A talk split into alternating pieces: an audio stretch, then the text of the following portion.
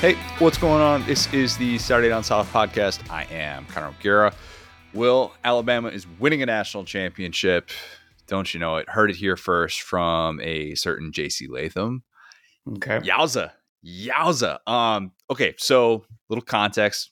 At Media Days, we're through three days now of SEC Media Days. We're going to recap uh, the last two days. Gary Danielson, great interview with him coming up. We got about 25 minutes with Gary. Um, and for those saying like, I hope you held him accountable, blah, blah, blah. I think I think you'll agree that I, I did to the best of my ability without being a total douche the entire time. Um, but yeah, stay tuned for that. We are also going to discuss the AJC story and the the news that we got on Wednesday that the AJC reporter um, who had the original story has been fired. They issued a correction for the, the, the story and the claims that he made about the sexual assault culture at Georgia. We're gonna get to all that, but Georgia, not Georgia, Bama is winning a national championship according to JC Latham. Usually, I don't look too far into guarantees, Will, but when you see something this this kind of bold, you take note of it when it comes from an Alabama player if you don't know what I'm talking about, didn't see the context, we got this this this I, I don't want to say like rampage from JC Latham, but eh, that's that's the bars, perhaps. Some bars, yeah, we got some we got some bars from JC Latham. He said the Alabama offensive line offensive lineman. Um, he was first question he's asked is about like how do you feel about expectations for this Alabama team being lower than what they've been uh, in years past. It was Michael Casagrande who asked a question. He's he's like disrespectful. I don't appreciate that at all. Understanding this group, I know we're going to win it all. National championship, undefeated, Joe Moore Award. I want that also. Um, okay. And then I also asked him like, how would you feel about if Bama isn't picked to win the SEC for the first time since 2015? And he said, "Fuel to the fire. I know we're going to go out there, compete, dominate, and do what we have to do to win, and I know we're going to win it all and go undefeated. Whatever anybody outside of our family says, essentially, isn't what matters." When you hear somebody say that, like it, from a fan's perspective, are you like, "All right, let's go," or do you do you find yourself saying like, "Eh, kind of wish they didn't say that"? I think it being Bama is the big part of the news, right? Because I think it's all contextual to a team. I mean, honestly, if an LSU player said that, I would probably be like, okay, cool, we love the confidence, da da da. But in the back of my mind, I would say, you know, that's disrespectful to Georgia. That's disrespectful to Alabama. That's disrespectful to Ohio State. Because, I mean, hey, Alabama and LSU had this in common last year. They did not make the college football playoff. so at the end of the day, I think that it depends on where you are. I mean, if you're Georgia, and you're one of those guys and you're saying, look, we're going three straight, I'm going to tell you. I think you have a place to do that. I think you've earned that. Not to say that Alabama hasn't earned that, but I think that Alabama has gotten there from kind of doing the opposite of that. And let me ask you this question When was the last time we got a quote? Because, I mean, that's rat poison. You know, when, yeah, when was the last yeah. time we got a quote like this from a Bama player? That's why we're leading with it, to be honest with you. And after Nick Saban I, would say steered away from any sort of um, chip on our shoulder type stuff. He actually talked about how uh, expectations. What was the exact quote? It was about like how expectations can um, have something about. I'm gonna I'm gonna have this exact quote in, in a, in a second here. Expectations in some way are a premeditated way to create disappointment, which I took that as Saban saying last year we were the overwhelming preseason number one 54 63 first place votes in the ap poll the stat that i always bring up every single year. 17 of the last 18 years the preseason number one team in the ap poll did not win a national championship. Alabama did not win a national championship two pre-iron bowl losses for the first time since 2010 you know all these things. So bringing it back mm-hmm. to what latham's talking about i think two things can be true at the same time I don't think it's disrespectful to say that somebody else, the two time defending national champs, should be the pick to win the SEC. I don't think it's disrespectful to say that LSU has fewer questions than Alabama.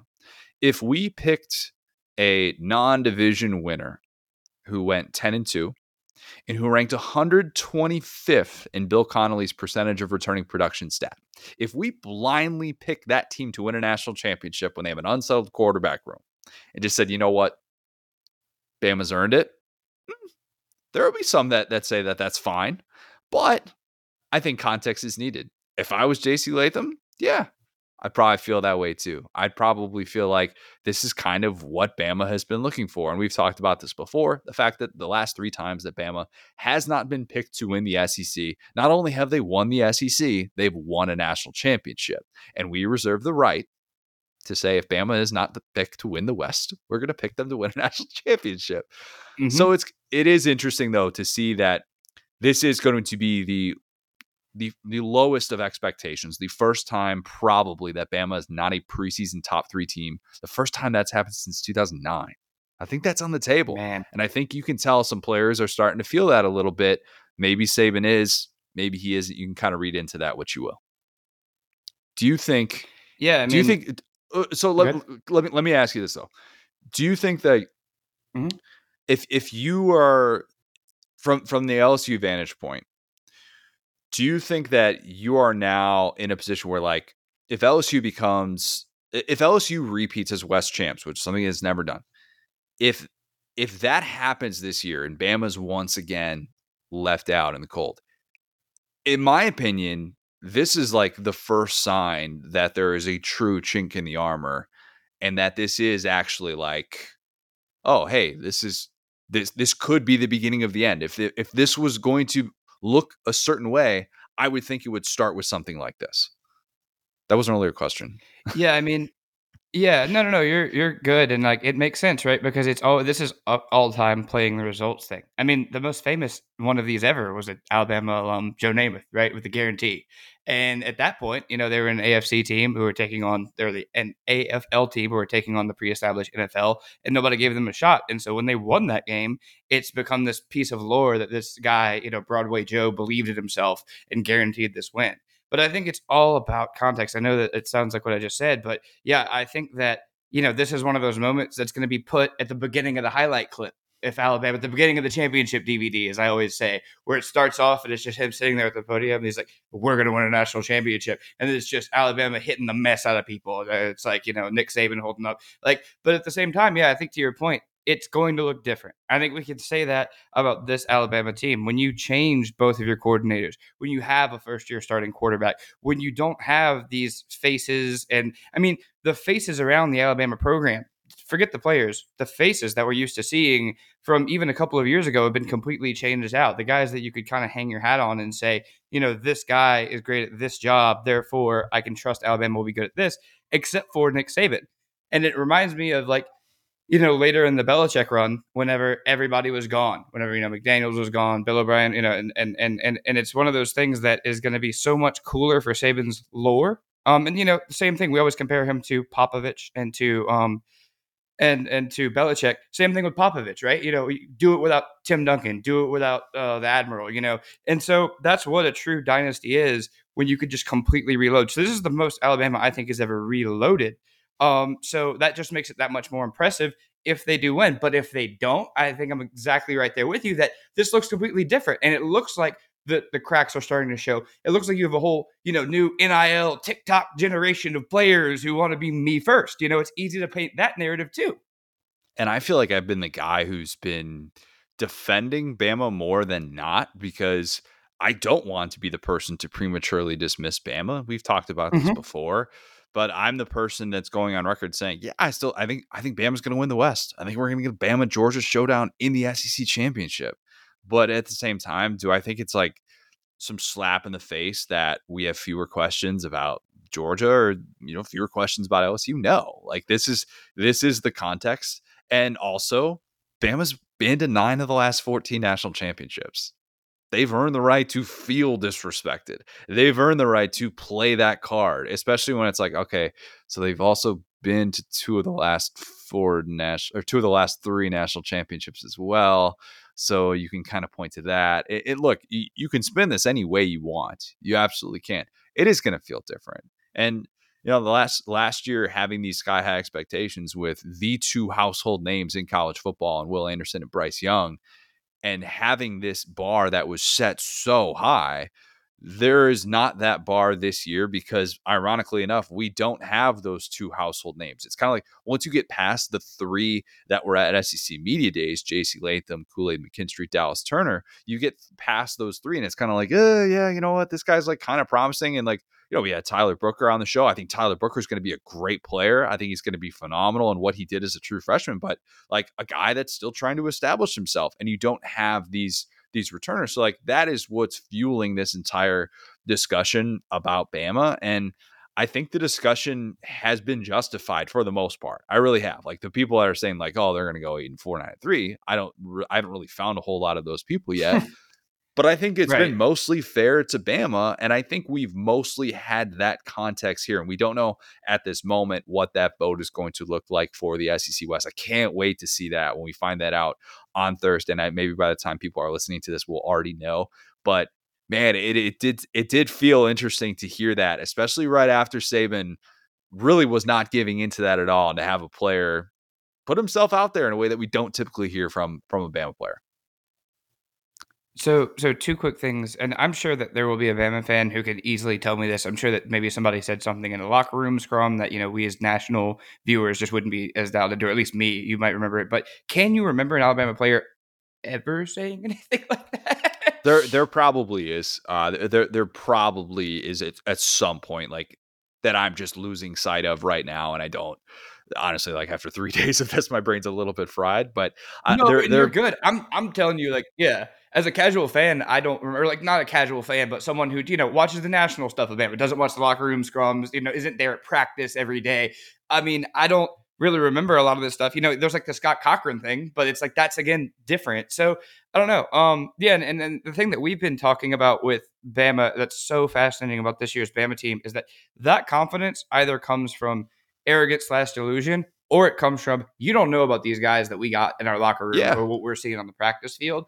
And that's why me and you have continued to bump around who's that guy? Who's that guy? Because the guy might not exist. The guy might be a figment of someone's imagination. It might be you see this linebacker who's knocking the mess out of people in practice and he gets in the SEC and he disappears. We don't know. But we've been looking up and down this Alabama roster trying to find the guy that makes these guys this confident or as scary as Will Anderson or Bryce Young. And we're just having trouble trying to find that guy. And I think everyone kind of is right now it's possible that by the time we're talking in the middle of October, we're like, you know what, Will, we've talked enough about Justice Haynes, the true freshman running back. We've talked enough about Malik Benson, the former number one JUCO, the number one overall recruit from the JUCO ranks. Like we've talked enough about these guys. We should probably like it, it could all it could change that quickly. That there is mm-hmm. a very realistic possibility that that's the case. But yes, interesting, very newsworthy in my opinion.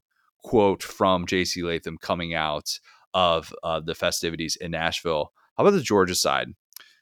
This was a surprising, I think, 35 minutes from Kirby Smart in the main media area, which is like that's that's the big time. Like you got your one offs here and there, and I, I get it. Like you, they do, they do the car wash, they go everywhere. Kirby Smart was he was asked 13 questions. One of them was related to the the speeding issues, the off field issues of Georgia players this year. He got as many questions about Pat Fitzgerald as he did about that. And for those of you saying like, "Oh my gosh, you you media members, you totally failed. You let him off the hook." Yeah, Kirby kind of got let off the hook in that setting a little bit. I would also push back and be like, "Think about it. He answered 13 questions. There's hundreds of media members in there, tons of people who do not get called on and get to ask any of those questions. It's just kind of random the way that it can play out sometimes." Kirby also addressed this at a local at a local media availability last week, and they kind of already got ahead of this a little bit. So what was he going to say that he that he hasn't already said? Probably not a whole lot. I mean, hearing Sedrick Van Pran say like, you know, we we've got to get better, like we've got to be able to improve. This is the standard. I mean, Georgia is held to a different standard than everybody else because when you're the two-time defending national champs, yeah, that comes with the territory. Georgia fans, this is what you wanted. This is what you asked for. This is the type of uh, scrutiny that you're going to be held to under normal circumstances.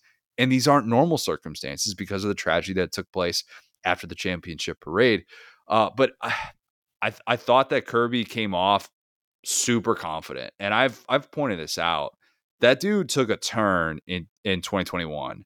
Like when he showed up to media days that year, I noticed how relaxed Kirby was in a way that he had not been coming to this event in the past. And he was kind of on edge a little bit.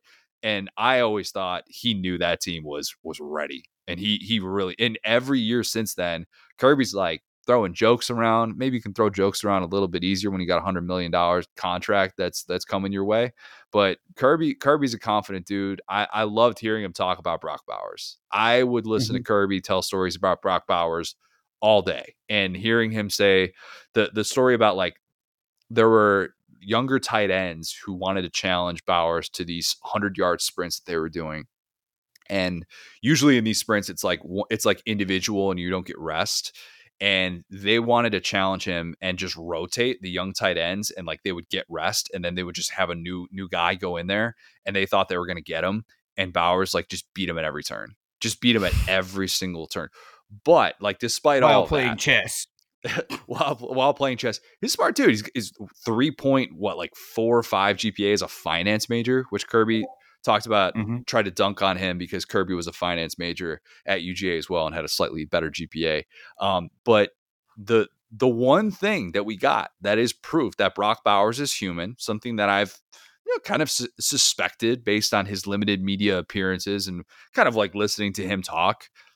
He is human because talking in front of the media is not his jam. It's not, and that's fine. Like that's perfectly fine. Kirby challenged us to get three sentences out of him. I don't think that happened. Like I don't think we got three sentences out of Brock in any given answer, which you know that that that doesn't really matter. Kirby was talking about how he's the quietest, hardest worker that he has ever had. Brock won't even admit that he's the best tight end in college football. Like next round, asked him about that, and he's like wouldn't even take the bait on, on something like that. He's very much guarded. I saw him in the bathroom later on, and he's like chopping it up with his teammates and stuff like that. He some people are just like that. I won't look into that at all. I'll continue to say that when he steps on the football field, Brock Bowers is not human, and that only confirmed mm-hmm. it. Hundred percent. Yeah, and, and and just to like you know quickly follow up on your, your thing about you know 13 questions and, and Kirby, and we'll get into this a little bit more later in the podcast. But I really feel like you know, yeah, we all want this moment of some somebody just booming Kirby Smart and being like, like people imagine like you got to hold him accountable, and like somebody's just gonna grab a mic and be like, "How do you tell these parents?" Da-da-da-da. That's never going to happen in that setting. I think that the people that genuinely expect that to happen, let's just be real for a second here like these guys often see these coaches once a year and this is it. So if you make your impression that you're trying to really get after somebody in front of everyone, they're going to not answer the question and not talk to you again. And so, and like this is the part we'll get to later. That is more on local media to hold guys or to hold teams and coaches accountable because, as we've talked about, and you know, the Pat Fitzgerald thing is a great example with the the student newspaper doing the boots on the ground reporting. You're yep. never going to be able to grab a microphone with a guy that you don't have a rapport with, who is a two-time national champion, and just say, "How dare you?" and think you're going to get anything useful and that will affect your career positively. So yeah, he probably should have gotten more questions from guys, you know, uh, generally, but to think that some blogger or some guy like national guy, I'm not going to name any names, is going to put their neck out for a job that should be done by local reporting, I think is, you know, there's a time and a place, and you got to really, I mean, he could just not answer the question, you know? Yeah, the AJC thing, like you could default to the university statement. Like that's that's the way that that typically plays out. Any mm-hmm. question that was related on a on a separate note, any question that was related to the Tennessee investigation that any coach was asked about, any players' involvement, they defaulted to like, oh, like Kirby said at one point, like I don't get involved in NCAA violations. With the the report, I think it was from the Knoxville News about uh, Darnell Washington getting money from from Tennessee, and then he doesn't still doesn't end up going to Tennessee. Like Kirby's asked about that, and he's like, "No, I don't, I don't get involved in that." You don't have to answer that, and like he doesn't have to answer that in that setting.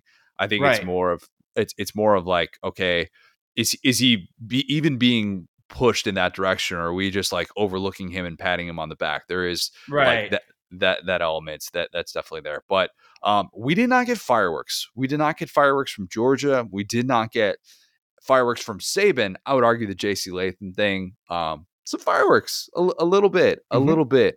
Um, Sam Pittman continues to be the most likable coach in America. I was about to say we got fireworks from Sam Pittman, boy, I love him. Oh gosh, when uh, so uh, Clark Brooks, who is SEC StatCat on Twitter, um, and I think Clark puts out really, really interesting information that that I cite.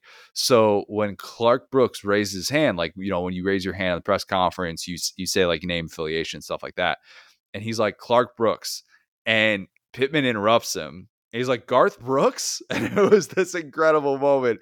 And Clark's like, "Oh no, Clark," and uh, Pittman's like clearly disappointed. He's like, "I was I was gonna ask you for your autograph. it's just like that's just Pittman. Like that is that is that is Pittman through and through. Uh, Rob Brown uh, of Memphis, I go I go on his show uh, a good amount, and he he asked the question about like um, you know, drinking cold beer and like what's, you know, is he drinking like Hamm's or something like that? And he was talking up Hamm's like mm-hmm. Rob Brown was. And then Sam, then Pittman, of course, is like, you know, it, like I, I like, I like Hamm's, but it, it, makes you burp too much. And, and then he's like, you look like you have a, a pretty good job, you know, like step it up. Like, don't, today was not the best day for, for Hamm's, for, for Hamm's beer. It, it really wasn't. I, you know, my cheap beer I'm gonna go to. My go to is is PBR. Do you? I don't even know your go to mm-hmm. beer. I don't. I, I don't. I don't feel like we've discussed this before. Like your go to, hey, like just get me whatever, I, any sort of like just cheap light beer, something like that. What do you default to? Miller Lite. That's my Uncle Ricky's beer. I always get that one. I bet like tailgate anything with a couple of beer choices. Give me the the Miller Lite. There's nothing wrong with that, Will. I love I love Mia Colon. That is the only beer that has been in my parents' fridge for roughly the last 30 years, unless somebody brings over a different beer and then it just sits in the fridge for a really long time until somebody else comes over and drinks that beer. I mean, like it's so weird how Miller Lite is just like their default beer of choice. Uh, but yeah, Pittman. Pittman Guys, is the if absolute you're eating best. crawfish, you got to get the cheapest beer possible. Okay, that's the thing. The cheaper the beer, the better the crawfish. That's a fun little tip. Oh, I like that. Okay, good to know. I had I had fried crawfish for uh or no, I did not I had fried catfish today. I did not have fried crawfish. I've had fried okay. crawfish in the last month. I did not have fried crawfish today. We had fried catfish as one of the media one of the media mm-hmm. um availability like or one of the media lunches things that they that they provide here. Um another interesting revelation from Sam Pittman. Rocket Sanders is now up to 237 pounds. Put on 10 pounds he is running faster than ever. Boy looks he looks big. Like he's he's ready to go. And I was kind of thinking about it. And I and I asked him like, you know, what what are you up to? What would you like to be able to play at? He's he's up to 237 and would like to be able to play at 235. He can put, afford to put on a little bit of that weight. Like because if you're running a mm-hmm. system that doesn't rely as much on tempo, you can kind of get away with that is a, a little bit more. And that's not to say that he's going to be out of shape or anything like that, but there's a certain level of you know you, you have to play a little bit probably below what your your normal comfortable weight is if you're going to play that system. And that was something we talked about a lot with KJ a couple years ago. And when he came into camp, you know, reportedly out of shape and what's it going to look like. And KJ like slimmed down the way that he needed to. And KJ's been fine. He's QB1. Um, but hearing that Rockets at 237, and according to Sam Pittman, running faster than ever, I'm like, the the rocket stock. I cannot have enough of it. I, I, do love me some Rocket Sanders, even if his volume goes down a little bit. I, I am a big, big mm-hmm. Rocket fan. So we got to do. I started to you know look up everything, but I'll just ask you because we got the Connor in person test. Okay, so he's listed at six two. Are we feeling six two? We feeling five ten? How accurate is the six two?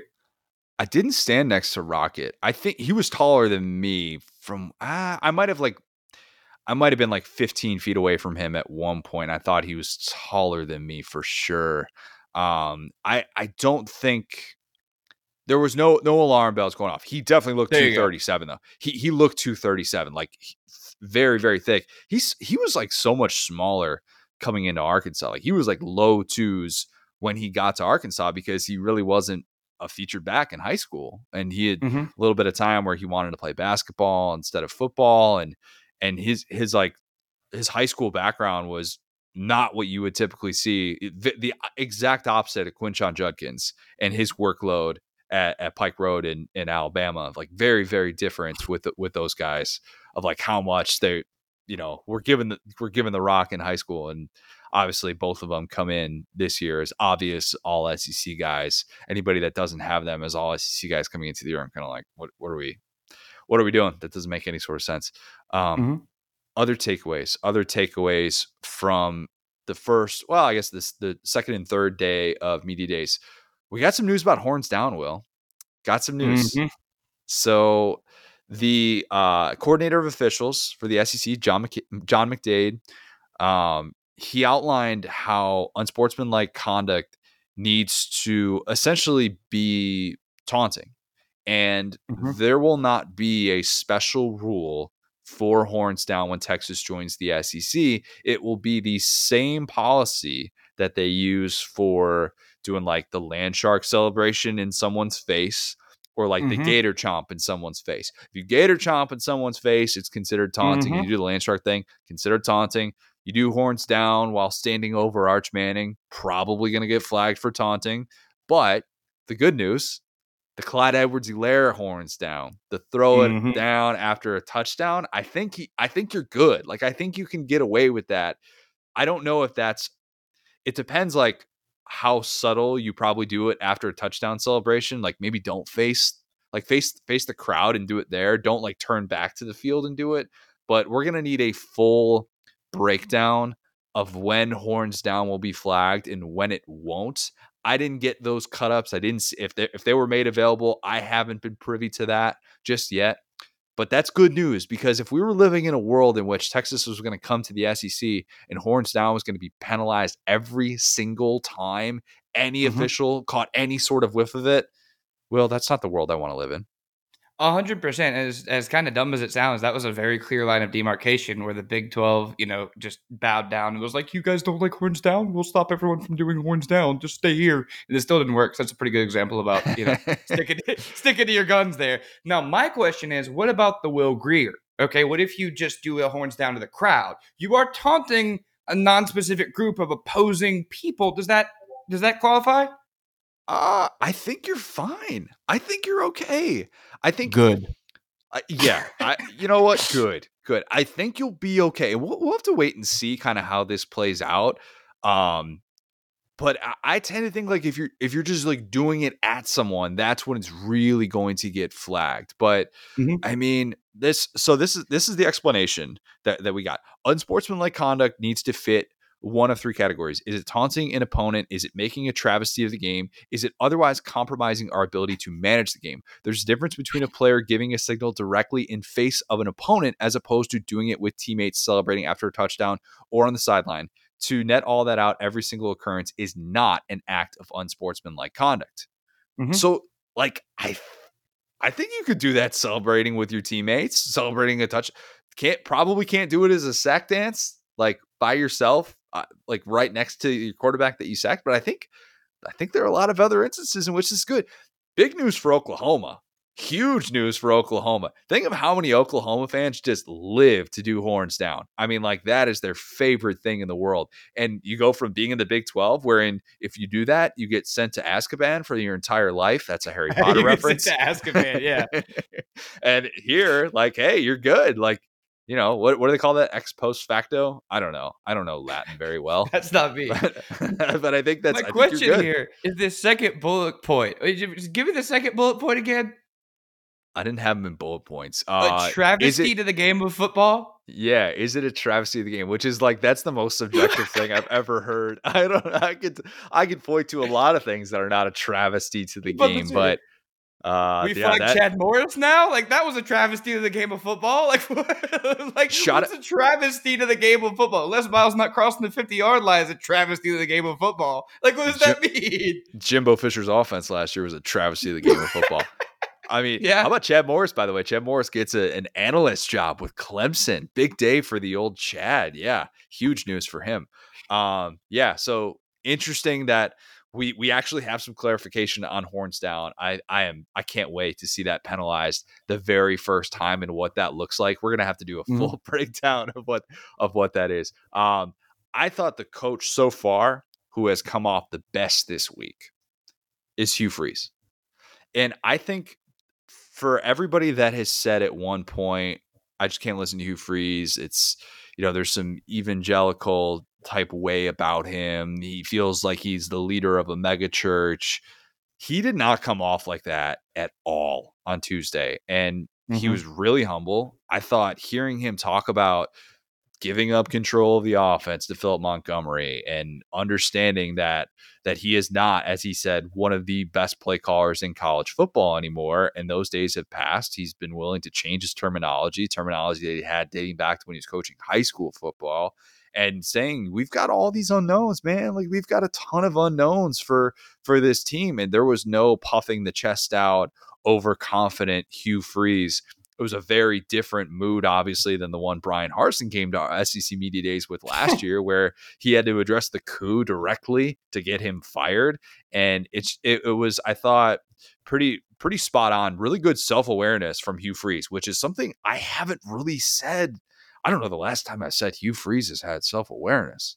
I mean, that is like mm-hmm. that, that, that does not happen uh, very often. But yes, I thought of all the coaches Hugh Freeze came off really, really well and has done a nice job in re- trying to rebuild, you know, his image and whatever you want to call that um, at, at this point of his career.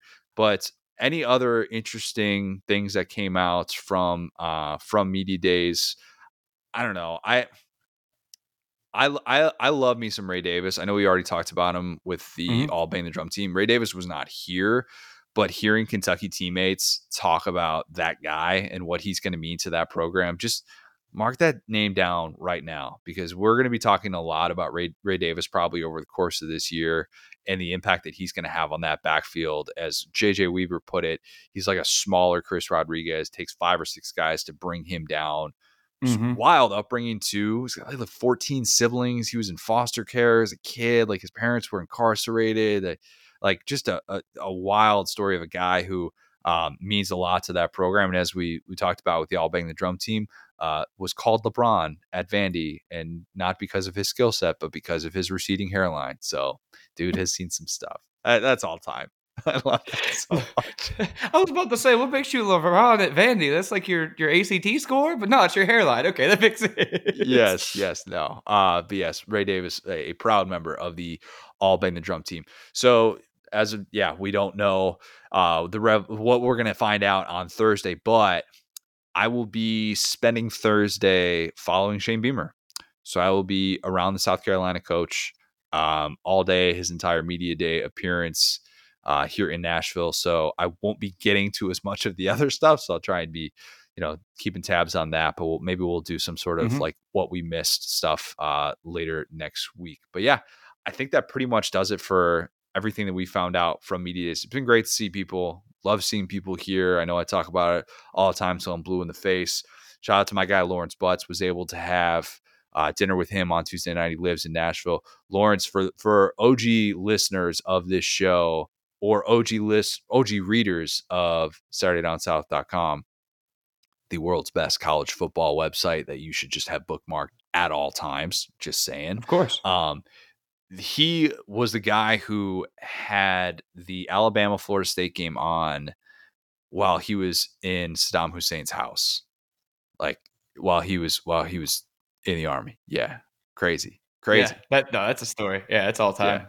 Yeah. So good good being able to to meet up with him. Good being able to see a ton of people this week and make the rounds and do all that stuff. We're gonna be hitting up karaoke pretty soon. I look by the time people are listening to this, maybe a video will already be out there. I'm planning on doing drink in my hand, Eric Church. That was the plan okay. last year. That's the plan this year. The vocal range isn't too steep. I think I'm going to be all right. Hopefully, I'm going to be all right. Uh, I'm a little bit terrified though. I'm gonna I'm gonna be honest with you. Like karaoke's scary. It's very scary. Listen, Zero Beer Connor cannot sing that song. That's all I'm gonna say. Especially given the context of the song. You know, you need Drink to be at least two beer Connor. exactly. Hand, like course. I'm just telling you, the feel the way the way you feel right now is not going to be the same. Not that we've we've joked about drinking before. It's not like you're obviously like off, you know, some crazy person. But karaoke, if you do it sober, is not the same. It's no. not as good. You got to have that little bit of you know, a little bit of pizzazz to you. So I'm sure you'll crush it, man. Have you done karaoke before? Yeah. Okay, I didn't know this. What was what's what what would be your go to karaoke song if you were forced into action right now? Uh, "Juicy" by Notorious B.I.G. All time. So I used to listen. You're you're not going to believe this. You're not going to believe this. I used to listen to Juicy on this 100 like 110 song mix that I had in my car that I would drive that I would listen to driving to Indianapolis when mm-hmm. I interned with Indianapolis Indians. And I at one point knew probably 80% of the words to that song. And I could like just go right along with it. So I could probably at least do backup on Juicy at karaoke. Did that impress you? Yes, I love that. We'll do a duet. Um, and and the thing about Juicy is the reason why it's such a good uh karaoke song. If you get the real like the regular version of it, where he kind of is like talking at the beginning of it, if you can really hit that on beat, everybody's like, "Whoa, what's going on?" Because it's like a weird little cadence he has. Get a grip, you know. And then then you know the the second verse. What is it? I think it's the second verse. Super Nintendo, Sega Genesis. When I was dead broke, man, I couldn't picture Couldn't this. picture this. That is like that's my favorite. I think my favorite rap verse of all time because he just goes through like it's a whole redemption arc. It's a it's like a you know any great epic. So I think I think it's a great story. I love Juicy, bro. It's one of my favorite songs ever. we bookended the first part of the pod by just talking about bars, just JC Latham bars and Biggie with bars. That's that, that is fitting. Bars have been bars have been dropped. Maybe not many better than than Biggie though. Juicy is all time, all time. All right, let's. oh, I want to say one thing real quick on that tip though. One my favorite, and of course I can't find the quote right now, but uh, the the cool thing. I mean, hate to give credit to Hugh Freeze, but the his quote about you know I used to be one of the best play callers. I think is pretty cool. Uh, just coming in there and being like, look, I mean.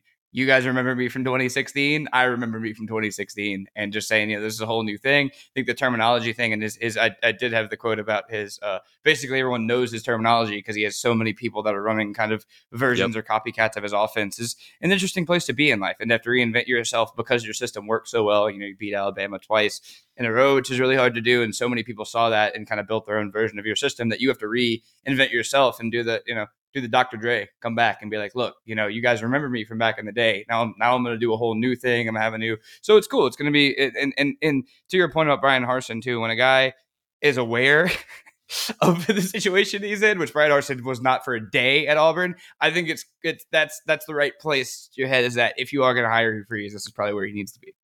Hugh Freeze, a believer in adapt or die, is Right. Yes. Exactly. we support that. We very much support that.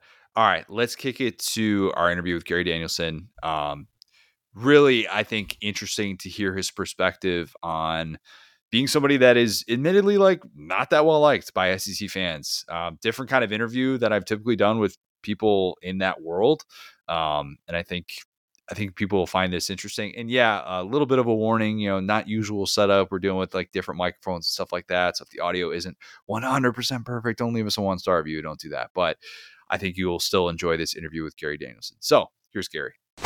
All right. I'm excited to be joined by a very special guest. First time Gary Danielson, the voice of CBS, SEC on CBS, which, gosh, it feels even weird to say. It's going to be no longer very, very soon. Have you even processed what that's going to be like, not, having the SEC on CBS? Not really, honestly. Um, you know, because it's been a while since it's been announced. You know, we've known about it for three years, basically. You know, we've been lame ducks in a way. We've worked very hard to not at all let, you know, the foot off the gas pedal and make sure we do the best we can for a great product. And uh, at CBS, we're very proud of our presentation. Uh, we've played, in my opinion, a nice part in the formula that created this SEC monster. Having a standalone game at a network at 30 was a big leap for CBS at the time. It was a regional game, and uh, CBS got lucky, and I think the SEC got lucky to have a place where around the country they could go find the same announce team, the same game, and it became a standard college football. it feels big. It, it is so hard to manufacture the the big game feel, and there are so few places that can do that. You guys have established that. What's next for you? What's what's this next this next chapter when 2024 rolls around and the entire broadcasting world, the entire entire sport is different? I, I really worry about it personally. Uh, honestly, I might if I was 50, but you know, I'm Nick's age. I'm 72. You know, I mean, I've been doing this in my 34th year. I'll roll with it. You know, I'll give. Listen, people. I'll be doing 10 games. Um, it's not a big gig. Um, there's a lot of intensity there. Great football. I mean, I've been charmed. I mean, I've done you know, very, my very first game in 1990 was Miami at BYU when Ty Detmer basically won the Heisman against Miami. I don't even know if you were watching college football then. I was born in 1990. Yeah. there you go. So, I mean, I've had great games. I've had Hall of Fame partners. I mean, I worked, started out with, I mean, I was Musburger. We did two national championship games together. I chose to come to the SEC. I knew, I predicted the SEC is going to explode. I was wrong. I said they win five out of the ne- next 10 championships. They won the next in a row. Um, it's been a monster. I've been able to be a part of it. It's been a great ride. I get to go with Verne Lundquist, another Hall of Famer. I go from Brent Musburger to, you know, Verne Lundquist and now Nessler. Three. I mean, you can't get any better than that. And then the product we get produced each week. I've so I've done what 12, 17 years times 12. I've done probably close to 250 SEC games, and I'll bet I haven't had 10 that did not have national championship implications on the game, where both fan bases were at a pitched, huge game. And parenthetically, if I could just, you know, I'm not much for track and field or watching swing or figure skate. But if you attach a gold medal, if you attach consequences to an event, I'm in. Well, I've had consequences of game for 17 straight years. And that's why you get that third pitch because, you know, college football is a game of opinions. And the fan base, they're all in, you know. And when you say something that's not good to their ears, it's like you're talking about their brother or their sister or their mom and their dad. They're, they're upset. But the hidden strength of this, con- yes, the demographics have moved to the South and that's been a benefit. It was when I was growing up, the demographics favored the Big Ten. That's where all the, the steel mills were there, the car factories were there. That's where the players were. The demographics have kind of shifted now, and it's been to the advantage of the SEC. But the real hidden strength of this league is the demand of the fan base. You have to produce. You, Saturday Night South, have to produce. You can't lollygag and give them crap. You got to produce top level. The radio stations, the administration, the stadiums, the service stadiums, the coaching staffs, the quarterback, and the guy who calls the games. We all have to produce. It's been great. That's the way it should be.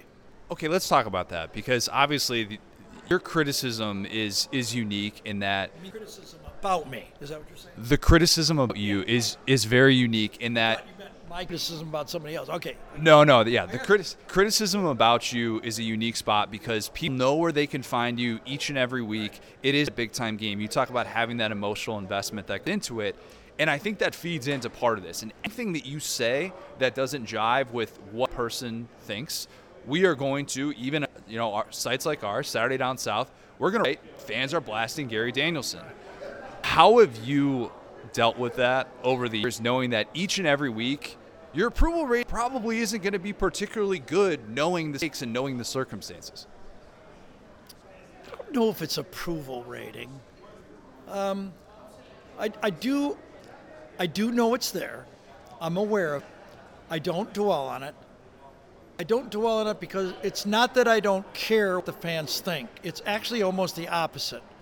Um, I don't want to dwell into it because I don't want it to affect how I call the game.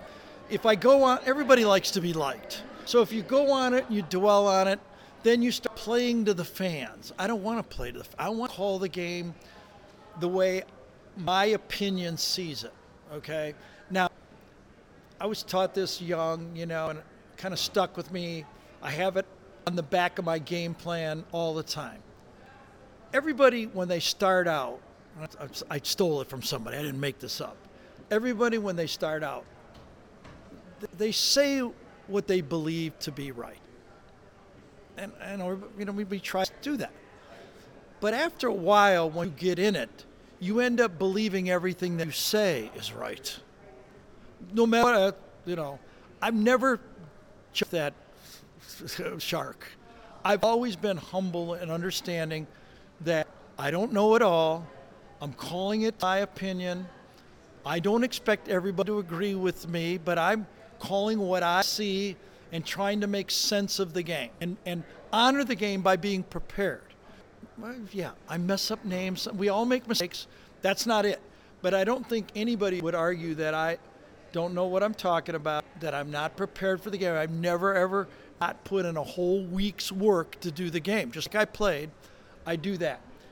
The only thing that bothers me about it, okay, not your site in particular, eh, all combined, is that it's all about me. Our crew is fantastic. Our, we're very proud of our presentation.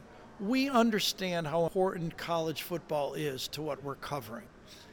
And it just sets me personally that when our people flick their phones on after the game that they do, all they read about Gary. Gary, Gary. Well, God, 70 people. We have some of the most skilled people in all of college football. Our cameramen are the same 12, 15 cameramen that cover the Masters. We have a veteran tape crew, the same tape crew that in, in real time, in a matter of minutes, spliced together Drake stepping out of bounds and spliced it. I'm on talkback with my producer. I go, You've got to get the camera and his foot in a split screen, or we're not to know. So I, I, might be demanding the impossible. One of our guys raises their hand and said, I can do it. So we asked for another minute. We put it together, and the kick six happens. We're really proud of that stuff. And we're also understand how important college football is. We understand it. And I just hate that it's, I, I don't like it just to be about me. I don't care if it's, I would like if it was all good about me. I've read a story about you, AL.com story, a couple years ago, wherein you said, I can have it, like, if I wanted to just, like, call Big Ten games or something like that, I fly in, I could fly out, it'd be easy, I'd be with it, it'd be fine but I like this. I like that people care as much as they do. And like I'm I'm like you in that like, you know, I grew up you know, in the Midwest and I like writing about something that I know people are going to have crazy opinions about because if they didn't you we wouldn't be talking and having this conversation right now and it would have been like oh well you're just considered another guy. Do you embrace the fact that, like this chapter of your life like calling SEC games it's always going to be sacred. And because of the rise of the SEC you will always be synonymous with this era in a way that like with all due respect it's going to be nearly impossible to replicate it if you're not calling SEC games. Well I, I saw Mac uh, McElroy Cole Cubelic and I said, we're going to try to kick ass again this year because I want so bad that the year we leave go, you guys are terrible compared to the S. We CBS did it better than you guys. I said that's our goal. We want them to go. I, there was a funny tweet. It was. Oh, I've enjoyed it. I guess that's the thing. It gets me going. When I take Sunday off, Monday, I'm back to the burner. You know, it was just like when I played. There was a, to give you a glimpse, it was when I was playing for the Lions. And I, I, I was a free, I was a walk on with the Lions. I'm from Detroit, okay? I grew up booing the Lions when I was a kid. You know, now I'm getting booed and loved and loved and booed, you know. And so it's 1983 or 84 when the Tigers were good. And, uh, my daughter's in third grade, and I, I'm sitting there and I hear her go to my wife and say, Mom, I wish Dad played for the Tigers. I mean, they're good, and the Lions are terrible. You know, I just, and she's, Cal, you like your house? You like your swimming pool? I mean, this is not bad. I know, I know, I know. So then my son, who's in first grade, says, Mom, all the kids at school said Dad sucks. And she goes, What? Goes, Yeah. I mean, everybody just says, Dad sucks. And she goes, Matt, you have to tough up. You have to understand that there's your dad, and then there's Gary Daniels, quarterback. You have to. He said, and he goes, No, mom, they're talking about dad. It's not anybody else, it's dad. So I get it, but it really energizes me. I'm, I'm but on the other hand, I'm not, how do I say this? I'm not discounting it. I'm not, I believe me, I'm not pretending that this is only 1%. I, I, it is what it is. I don't care what it is. But I have never been disrespected in the 17 years publicly by anyone. You know, for the caricature of the SEC fan of being out of control, I've never experienced that. I've never walked into a restaurant. I've never met anybody at the airport. I've never had anybody be rude to me at all. And th- there's a place for it, the booing and all that stuff.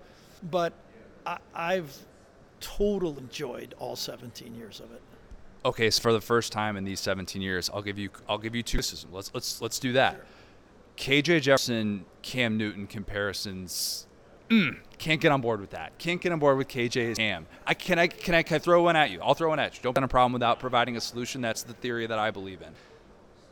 Ben Roethlisberger, Miami Ohio days. That KJ has a lot in him there. I don't see Cam the way that you. Well, that's good. I mean, that's that's the object of a person writes or writes articles or talks is you say something so everybody else look at it and go, "Oh, I disagree with that." That's that's good. I mean, that's what you're trying to do is say something. See, I, first of all, when I first started in this, my first producer, I go, I haven't done this, okay? And I go, fuck you, Gary. You can say whatever you want. After play-by-play guy finishes, you can say whatever you want. But you got 12 seconds. And then Brent Musburger says, yeah, you got 12 seconds, but if it's not interesting, I'm cutting you off. Okay, so that's kind of the fun of it. You got to be interesting. You got to notice things. You got to have creativity, but you're also trying to pique the interest of the person who's watching the game. What is? Why is it? What? What see that he's Cam? I didn't say he was. The difference. It's all right. I am not criticizing the crit- critique. I'm saying I'm not saying equal to Cam. I'm saying his style is Cam-like the way he's been strong and he can run the power inside. Yet he has that touch every once in a while.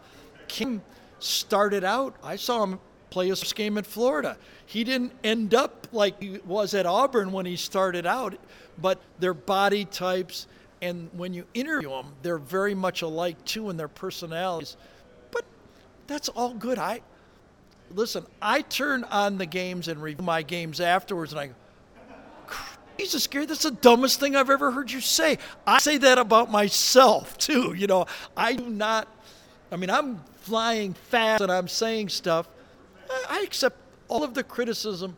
Sometimes I think, like, you want to try this? It's not that easy, but we're getting paid to be right. I mean, I, some, you know, there sometimes you just blow it. You just make a big mistake. Sorry, I've done over 500 games four hours game. What is that? That's a lot of hours of live. I can't press the stop button and start over. I, it is what it is. But CBS is paying me to make those mistakes. What's one that stands out? Like, I, like in my field, I look back at old tweets and find stupid things that I did. Like I, I said Jalen Hurts was going to transfer middle of the 2018 season. One of the worst takes I've ever had. I cringe every time I see that because if I Google or if I just search it with my name and Jalen Hurts, that's the first thumbs up. What's what's the one that stands out that you looked back and you're like, dang, like I wish I could go back and have that because you don't get a rebuttal. Like you just get that's your feel. You're not going to come back on the broadcast a week later. To be honest, I chose not to do rebuttals.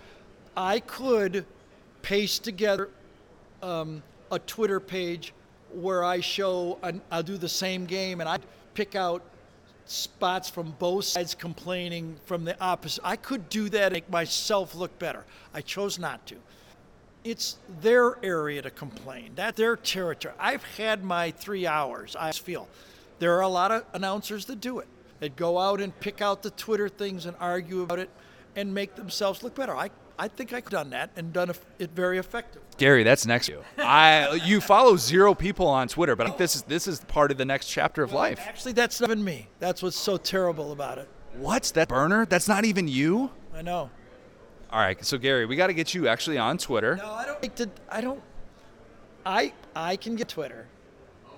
I don't want to. I I don't want to complain. It's part of the job. Take it. I only want to regret the most is the Chamberlain young lady they got with the camera. If, have you ever done? Uh, have you ever seen the play-by-play booth in Auburn? I haven't at it's Auburn. At the, it's at the left side, 18-yard line. Tackle happened on the goal, 150 yards away, and it. I, I didn't really goof. It's my style. I watch the play and I go to my replays and I work my producer to try to figure out who made the play. And I'll, I'll, I'll look at it myself and I'll go, we need to get the pit angle of this on our replay. So I was completely immersed into getting who made the tackle, who got the ball, who the blocking was, and wasn't listening to what was on TV. I wasn't even aware of it. Only thing that ever has hurt me in all my years is that people who knew me I thought were I don't say friends, but knew me thought that I didn't care somebody got hurt. I mean, that's ridiculous. I, I didn't see it. It's my job to see it, get it, okay? I didn't. Mean, that's the way I do the game. I go from the game to the replay. I think that's why we have better replays than everybody else because the truck can't see what I see. So I'm part analyst, part producer when I do a game. I'm immensely involved in what's coming on the air, and I don't use the monitor hardly at all. I don't, but it's a bad mistake, and I paid dearly for it, and it, I felt terrible. But I apologize. I mean, that's all I can do. But I was disappointed in a lot of people that knew me that jumped on me, and they were wrong. Let's talk about a, a happier memory of Verne story that stands out. Heard plenty. What's what's the one that when you think when Verne pops into your mind, just like that just sums up who he is. Gary is smiling ear to ear right now. By the way, I need the the silence is Gary smiling. Yeah. All right. So there's like three stories. I don't know if I should tell them. It's, you know, so when we we didn't do the Army Navy game first, we we do the SEC championship when we were. It was not the same. It was the same week as the SEC championship, so we didn't do Army Navy. So then they moved it in a standalone game. So after doing the SEC championship and the intensity of that game, we had to do Army Navy, and, and I was just complaining about. I was like, I don't want to do this. I mean, it's you know, I mean, it's a wishbone. It's the wishbone. I don't know these guys. It's a lot of work. I mean, it's more work than three SEC games. You start from zero and get ready. And I was, oh, I hate doing this. And Verne got really mad at me. I go, I said to him, I go, just bring back Todd and do the game with you. And he steamed out, you know. And he got really mad. And our first game was spectacular. It, it was, now I've done more Army Navy games than anyone has ever done. I mean, the greatest announcers in the world, there's a list of people that have done it. It's my favorite game of the year, and I always have to tell Verne he was right and I was wrong. And he, he always laughed. I go, this is so much fun to do this game. And I ran the wishbone in college, so I could relate to it, but I was nervous. I couldn't live up to the game, and it, you know, so that was funny because he was so mad at me. I thought he was going to quit. I was really.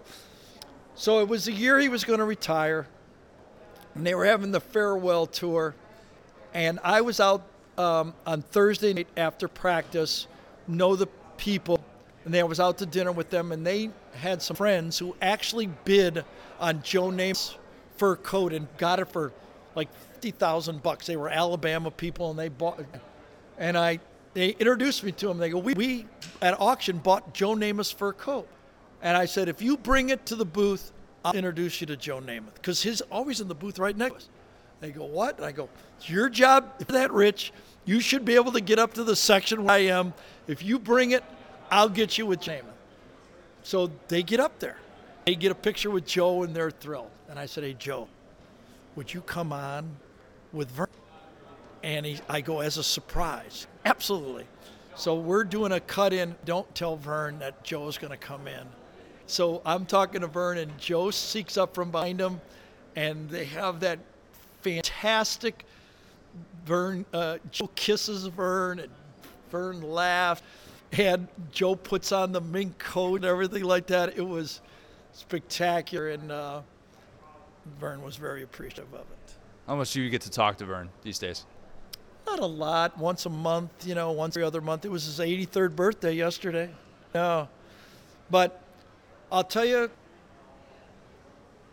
the payoff Verne got because there was a time when the media was the social media was on Verne. And in 2012 and 13, you know, um, Uncle Verne was somewhat of a derogatory description of Verne. It was like the old uncle that didn't, and it was, it was terrible. I was not happy about it, you know. And I went on Paul Finebaum's show and scolded the fans. I was sure this man loves SEC football. I, I was impassioned about it. And, you know, it turned, not because of me, but somehow the fan base, Verne ended his last four years, was fantastic. And uh, his time in the SEC and his recognition that he got at the end, I was really pleased about. I think perspective is everything with announcers, and I've always kind of subscribed to the belief that the the national announcers are always going to get criticized in a unique way because they are not homers, sure. not calling for the team radio station, and I think Verne was fully embraced in that way at the end. Whereas, like for a long time, and I know this is something that you've you've faced criticism for, and, and always will in this role of like, hey, why don't you want my team to win? Why are you actively rooting against my team? Um, so we'll end with this question everybody wants to know your favorite team in the SEC is. Uh, my least favorite team in the SEC. Uh, it's not really relevant. It really isn't. Uh, I enjoy a good game. If it's a good game, I'm in. You know, I mean, did I think South Carolina, Stephen Garcia, could put up a game against Alabama? No. You know, did I think Lane Kiffin with Jonathan Crompton could go into Alabama and almost put a win on that score? No. Um, I chose not to pretend to be an SEC guy. I thought it would be rude to, you know, talk about, you know, the swamp as if I was part of it. I don't deserve that. McElroy and the guys who lived it or coached it, or if you grew up here, I embraced the fact that I am calling the games. That's enough. I don't have to pretend to know everything about the SEC and pretend that, oh, this is my favorite part, going to Ole Miss, going to the Grove. I, I took pride in the fact that I've never been to the Grove. I have no idea to get to the Grove. I don't. It's awesome, Gary. You need to go. It's, it's hey, I may do that, but it's not my job. I, I felt like my job was to be Sully in the land the plane. Be calm, be unemotional, enjoy the game, marvel at the, at the players we get to do, but not pretend to be something I wasn't. Because uh, I'm not. I'm, I'm not. A, I'm now. It's going to be very interesting when I go to the Big Ten because everybody in the SEC Gary's not an SEC guy. Everybody outside the SEC that hates the SEC think Gary's a SEC homer. I'm telling the Big Ten people are going to crush me. I look forward to it. Gary, this has been great. Really appreciate it. Congratulations on on, on, on your life being established as one of the voices of the SEC, and that's something that will not go away even with your next step. Thank you. Okay, so we got news Wednesday that uh, the AJC had fired the reporter who wrote the story that um, Georgia had demanded a, uh, a retraction of uh, related to Georgia's handling of uh, sexually violent cases against women and allowing players to to stay in the team. Um, the the original story that Alan Judd had wrote had specifically outlined that 11 players had remained on the team um, after women reported violent encounters, and that this was an issue that Georgia was having, and they were essentially um, allowing Kirby Smart to exist in his own world. He had uh, essentially like a fall guy who was covering up everything related to this. Players were supporting um, teammates who were accused of this, and that this was a massive problem at Georgia. And what we found out Wednesday with this um, Atlanta Journal Constitution correction was that Alan Judd had been fired and he was fired for not upholding the journalistic standards. And essentially, this was because he they could not prove that it was precisely 11 players who had remained with the team after the violent encounters with Georgia football players. Like they couldn't settle on that specific number. And then also, mm-hmm. Alan Judd had apparently put two statements that a detective made minutes apart into a single quotation, which, like, for anybody that's written an article before, if you've written something that quoted a person, if you've ever had to do that, maybe like if you've done that with a college paper or a blog or, or, or something like that, um, it's a tricky space to navigate at times. And I've had to do that before where it's like, okay, a guy said absolutely nothing with this one or two sentence thing in between. But if I use sentences two and five instead, then that makes for a much better quote. And I'm still getting the point across of what he's saying.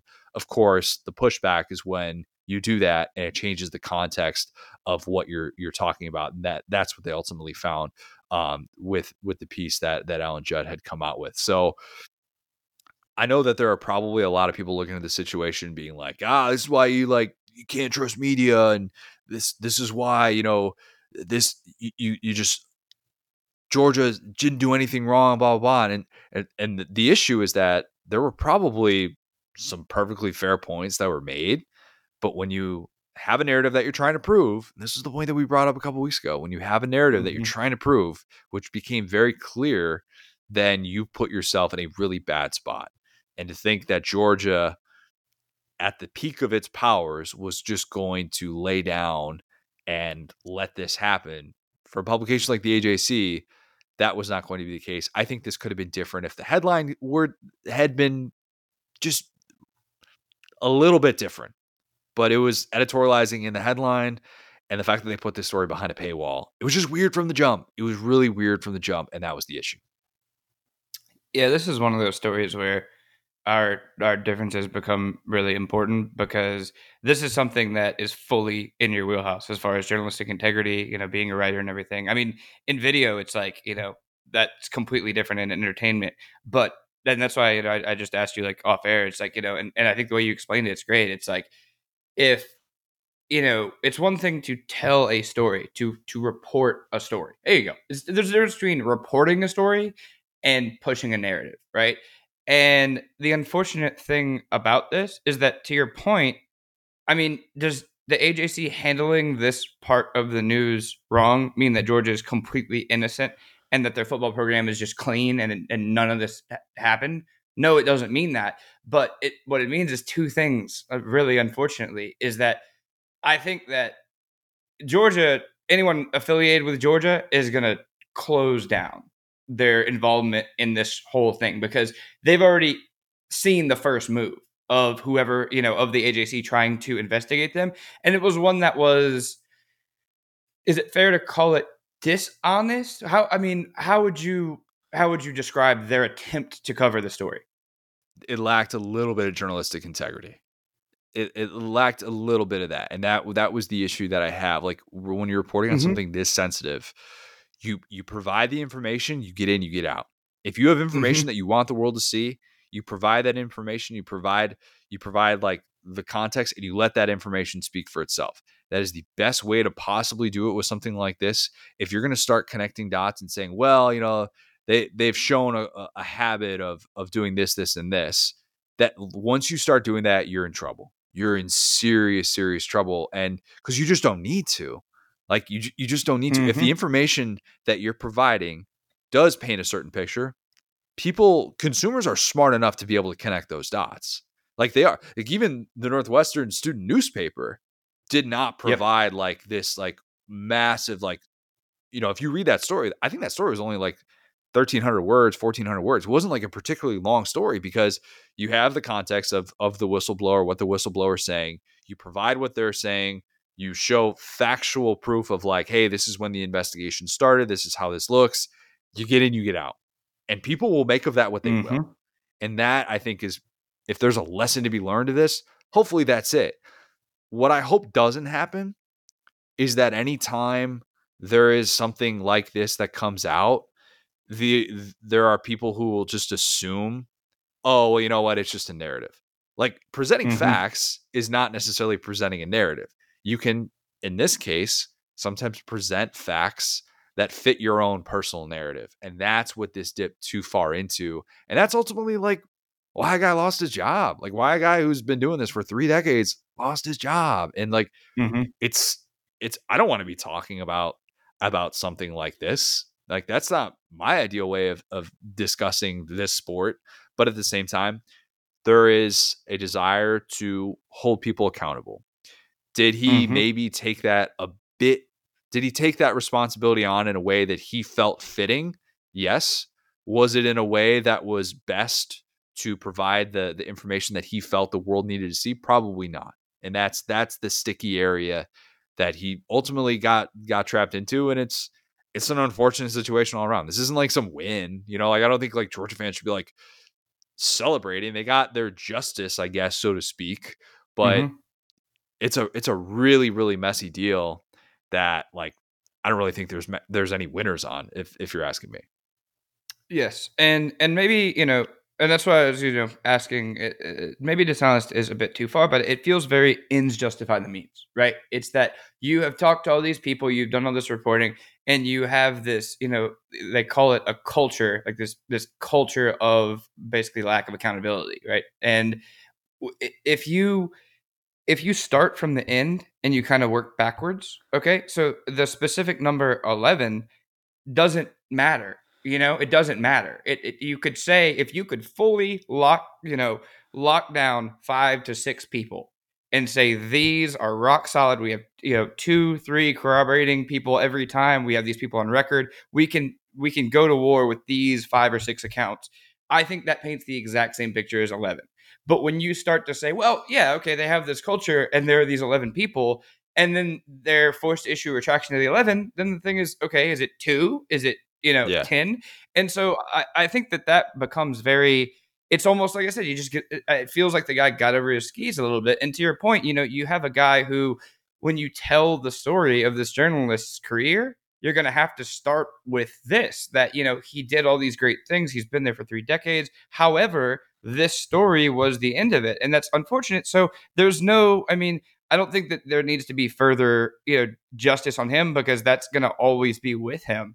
Um, but at the same time, it's like you know when you click through these articles, there are these big, I mean, multimedia pieces of like you know police cam footage and like good reporting that is tarnished by people objectively, you know, getting a little bit ahead of the skis, getting a little bit too eager to prove a point that they believe. And in in in journalism, it's not about what you believe; it's about what you can prove. It's just like law in that way. It's like yeah. if I if I can prove that these five or six people are at least accusing this, if I can at least prove that these charges are pending, if I can prove this, then I'm going to run with that. But if you start to say, well, look, you know, this one and this one, you start putting it together. So that's that's my only thing. And and and like I said, the thing that's really unfortunate about this man is this is not your typical case of local media being, you know, underfunded or oh well you know we just wish we had the resources to do this the right way i mean it was it feels like choices that were made incorrectly and and because of that going all the way back to what i said at the beginning of the pod where i was talking about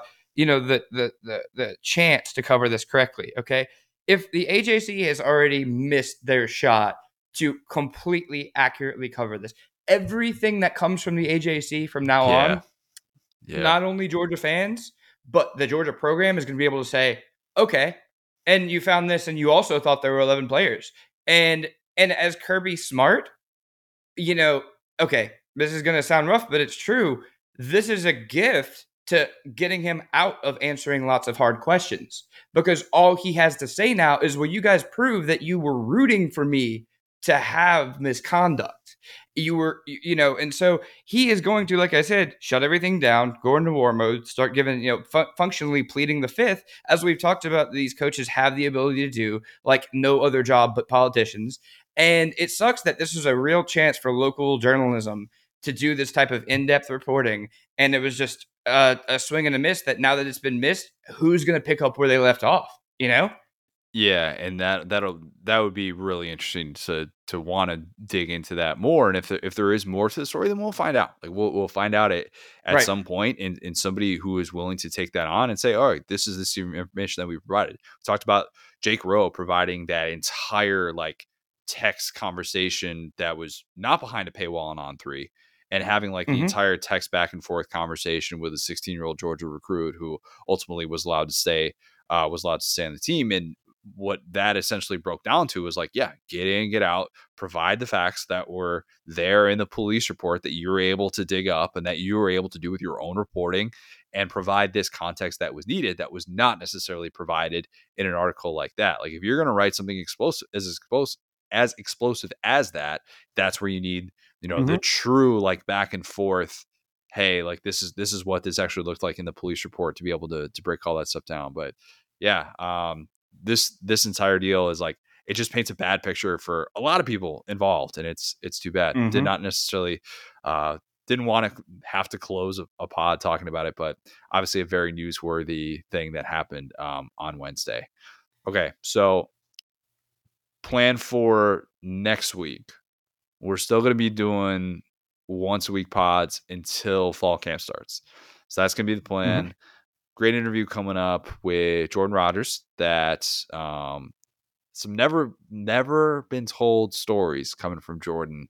Uh, had a great conversation with him yesterday, so uh, that will be coming out next week. But I think we'll do some reacting to maybe all SEC team type stuff, maybe a little bit of order finish predictions. All my predictions are already out there uh, as well. You can find those on Saturday Down South. I think we put them on social platforms and stuff like that as well. So, um, any other any other thoughts from from media days, anything like that that you've been that that you just been you you just can't get over this week? Um. Yeah. I mean, I think. Uh. Okay. Let me ask you this. Like so far, because you know, there's a little bit, and obviously the highlight will probably be the Beamer thing for like you or us. Like I think Beamer's number one, a really engaging guy. But so far, what do you think has been the moment of the week? Um, like from a personal standpoint, selfishly, like I I, love going on Finebaum. Like that's that's really cool. Spending Mhm. spending a half hour with Gary was was very unique, like really really unique, and hopefully that came Mhm. out in, in the conversation. But I think the highlight of the week, I mean, Pittman confusing Clark Brooks for Garth Brooks was so funny. Um, I like the most noteworthy thing that's that's been has been was was the Jimbo stuff that we talked about the other day. Like it's it's Yeah. Jimbo not being willing to admit what his offense looks like and and and hearing him continue to to fumble over these words when he could just squash this in two seconds and just say Bobby Petrino's calling plays. I'm taking a step back. Offense hasn't been good enough. Um, yeah, I don't know that there's been that like true highlight yet, but be, being able to to spend spend some time with Beamer will be probably the highlight of my week. Yeah, I think you know the JC Latham stuff that we talked about. I think is definitely up there. And then Yeah. honestly, it's it's funny because like I heard like the Pittman quote, but I didn't know that guy was SEC stat cat, and so I kind of made that face. And honestly, Connor, I've just for my own benefit imagine just like a chunky Rudy sitting there just looking up SEC stats, just like a big chubby cat that is the SEC stat cat uh, who looks up stats. So I'm glad to put a face to that name, even if you know it's through a joke. Yeah, no, uh, little little bit different. He, Clark looks a little bit different. Uh, first time He I does great work though. I can't shout him out enough. Now I know his name specifically too. Definitely, definitely, good dude. Um, okay, yeah, that's a that's a wrap on media days. We have tons of coverage on SaturdayDownSouth.com. If you have not, you should definitely leave us a five star review. You should follow us on Twitter at the SDS Pod, at CJ O'Gara, at Go So Hard. Join the Facebook group and hear your name right on air with figuring out a golden crash. Thanks, guys. Talk soon.